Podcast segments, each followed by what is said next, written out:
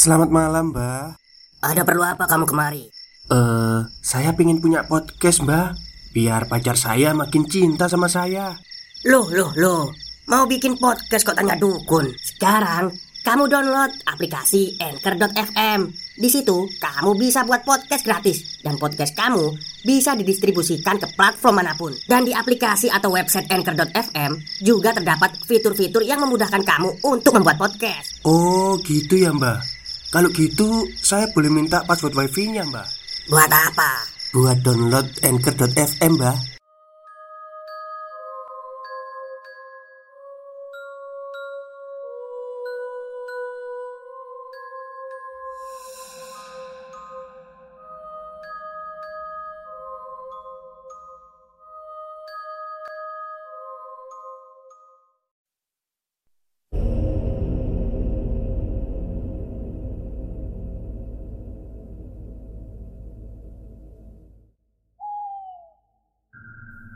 Assalamualaikum warahmatullahi wabarakatuh. Halo semuanya, jumpa lagi dengan saya Chow Sing Sing Kurator dari podcast Horror Night Story. Halo apa kabar semuanya? Semoga kalian semua sehat-sehat ya. Dan seperti biasanya pada malam hari ini Saya kembali dan akan menghadirkan sebuah kisah mistis untuk kalian semua Kisah mistis kali ini dialami oleh seorang lelaki ya. Tidak tahu namanya sih Tapi di twitternya namanya Ayai Are Are Mungkin orang Surabaya atau Sidoarjo ini. Oke, daripada kita berlama-lama Mari kita simak ceritanya. Tahun 2017 Terdengar suara ketikan laptop di kamar sebelah kiri, yang padahal itu adalah kamar kosong. Langsung saja aku chat bapak kosku, dan beliau bilang, "Ya, bapak tak langsung ke sana ya. Jangan bilang di grup dulu, takutnya pada panik." Sambil nunggu bapak kos dateng, teman kosku yang kamarnya sebelah kirinya kamar kosong itu nelpon Mas, kok kerungu suara ketikan laptop yo? Utawa komputer di kamar sebelah yo? Mas, aku kok kedengeran suara ketikan laptop ya? Atau suara komputer di kamar sebelah ya? Aku bilang pakai VN juga. Aku nggak denger apa-apa kok. Kamu kalau takut ke sini Dan temanku itu VN lagi. Jaluk tolong, sampean standby Buka lawang please. Ben aku langsung melbu Keatik ketok-ketok nang ngarep. Aku minta tolong. Sampean standby buka pintu ya please. Biar aku langsung masuk. Gak pakai ketok-ketok pintu.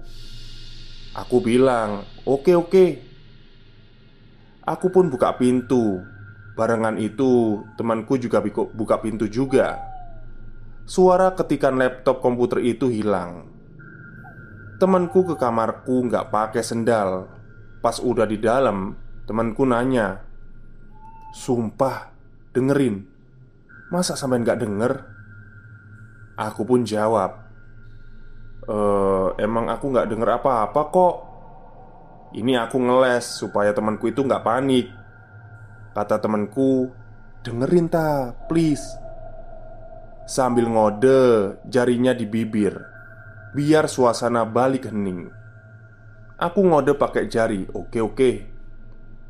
Agak lama Kurang lebih dua menitan Suara ketikan laptop itu kembali terdengar. Temanku langsung melotot. Aku ngode pakai jari Sambil nunjukin chat ke bapak kos. Temanku langsung mukul aku sambil bilang Cuk Jari ini gak kerungu apa-apa. Cuk mas Katanya nggak denger apa-apa. Aku jawab lewat ketikan Ya biar nggak ada yang panik. Gitu kan. Alias sambil nunggu bapak kos dateng Pas kedengar suara motor gede Motornya bapak kos itu GL Max tipe lama Jadi bapak kos itu nggak langsung ke atas. Disapa sama ngobrol kecil dulu Sama mas-mas deretan di kamar bawah Kedengar bapak kos ngeles Sebentar ya, aku tak ke atas dulu ngebetulin token. Katanya Abid salah neken angka terus jadi error atau gimana gitu. Kata bapak kos alasan begitu pas ke atas. Pas nyampe di deretan kamar pojok atas, bapak kos langsung ngelihat kamarnya Abid. Masih kebuka. Jadi langsung ke kamarku.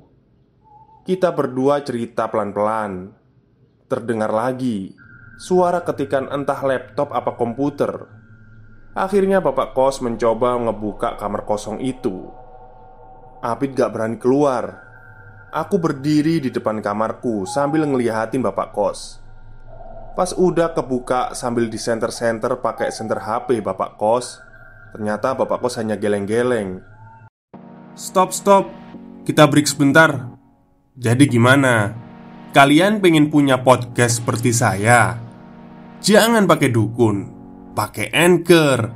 Download sekarang juga. Gratis. Aku hampiri. Ternyata kamar itu kosong, tidak ada siapa-siapa, dan gak ada barang-barang kecuali kasur yang disenderin ke tembok. Soalnya kamar itu kosong, dan gak mungkin dong ada orang di dalam kamar, tapi itu status kamarnya kan kosong atau gembokan dari luar. Aku bilang ke bapak kos, "Lampunya dinyalain aja, Pak." Kataku sambil nyetek lampu kamar itu. Aku bilang, "Sampun, G, kulo tutup mawon." Sudah ya, Pak, saya tutup aja. Bapak kos bilang, "Dulu ya, pernah le ada anak bilang kedenger suara ketikan laptop atau komputer pas aku datengin ya Gini nggak ada siapa-siapa. Padahal pas aku ikutan lihat sebelumnya nyalain lampu Jelas Di pojok deket kamar mandi dalam kamar itu ada pocong. Pas aku nyalain lampunya Pocong itu langsung hilang. Cuman aku diem aja Nggak bilang ke bapak kos. Aku cuma bilang Walah gitu tak pak Tadi Abid juga kedengeran suara ketikan. Sambil aku noleh ke arah Abid yang masih ketakutan. Abid cuma manggut-manggut Sambil wajahnya udah lesu ketakutan. Akhirnya tak berapa lama bapak kos pamit pulang. Abid tidur di kamarku. Soalnya dia takut.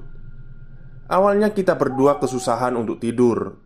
Tapi akhirnya si Abid malah tidur duluan Aku masih melek sambil buka-buka aplikasi Mami Kos sama marketplace Facebook buat cari info kos Alias malam itu juga. Aku langsung kepikiran untuk pindah kos saja. Beberapa kali suara ketikan itu kedengar lagi Dan kedengar lagi. Singkat cerita paginya aku kemas-kemas baju sama barang-barang Sambil bilang ke Abid kalau aku mau pindah. Terus ternyata Abid ikut pindah juga Kebetulan info kosan baru yang aku dapat dari marketplace Kamar kosong nggak satu ya. Akhirnya kita pindah ke kos itu dan Tiga kamar di lantai atas itu jadi kosong. Oh maksudnya itu tiga kamar yang ada di kosan itu Di lantai atas itu. Jadi karena aku sama Abid pindah Akhirnya tiga kamar itu kosong. Yang satunya kan udah kosong ya Buat yang nanya kosannya di mana, itu ada di Surabaya Timur alias Mer dulu. Dan sekalian bagi yang belum pernah baca treat-treat horor pengalaman pribadiku, aku taruh di sini ya. Buat yang nanya akhirnya aku sama Abid pindah kos ke daerah mana Kita pindah ke Keputih, daerah ITS Yang suasananya sakinah mawadah warohmah Tapi ya ternyata setelah dua bulan itu baru sadar kalau tembok gang arah masuk kos kita itu Di sisi belakangnya Ada kuburan alias makam. Terima kasih. Oke, terima kasih kepada Ayai Are-Are ya nama Twitternya gitu akunnya Ya, dulu saya juga pernah ya di Ya pokoknya waktu ngekos dulu waktu kuliah Sebenarnya itu eh, perumahan, cuman perumahannya itu kayak ditinggal sama developernya gitu loh. Karena waktu itu saya baru keluar dari asrama dan kesulitan untuk mencari kos-kosan, akhirnya ditawarilah sama teman saya itu yang kebetulan dia itu e, bertempat tinggal di daerah itu. Terus ditawari ngekos di rumah-rumah develop yang ditinggal developer itu tadi. Sebenarnya sih nggak ada apa-apa ya, cuman saya hanya bertahan satu bulan di sana karena ada sesuatu. Oke, mungkin itu saja cerita pada malam hari ini. Kurang lebihnya saya mohon maaf. Wassalamualaikum warahmatullahi wabarakatuh.